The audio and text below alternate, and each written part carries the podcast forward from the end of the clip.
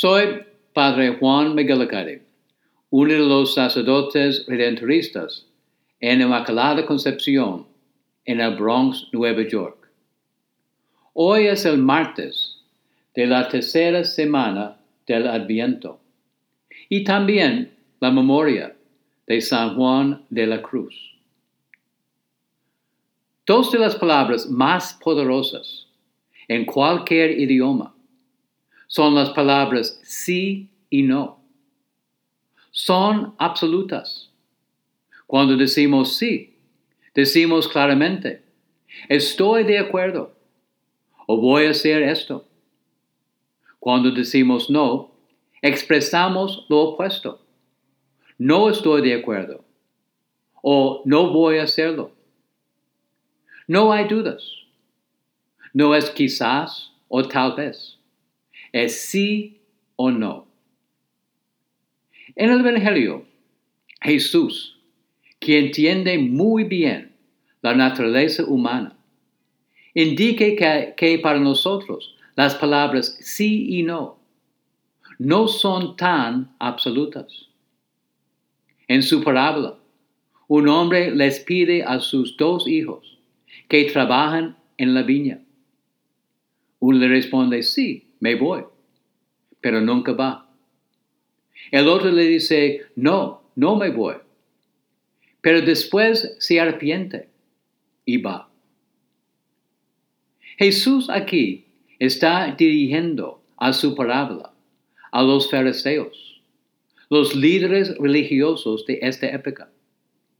Estos hombres parecen decir sí a Dios, pero en realidad están diciéndole no en muchas maneras.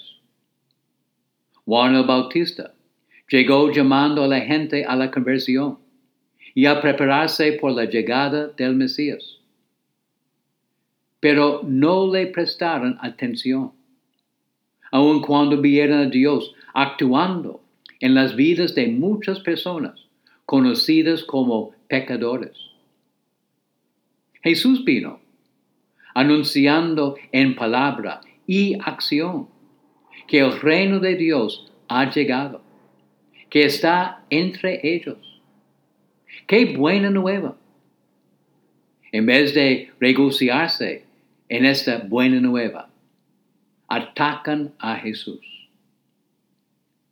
Hoy celebramos la memoria de San Juan de la Cruz, un sacerdote carmelita en España y también doctor de la Iglesia en el décimo sexto siglo.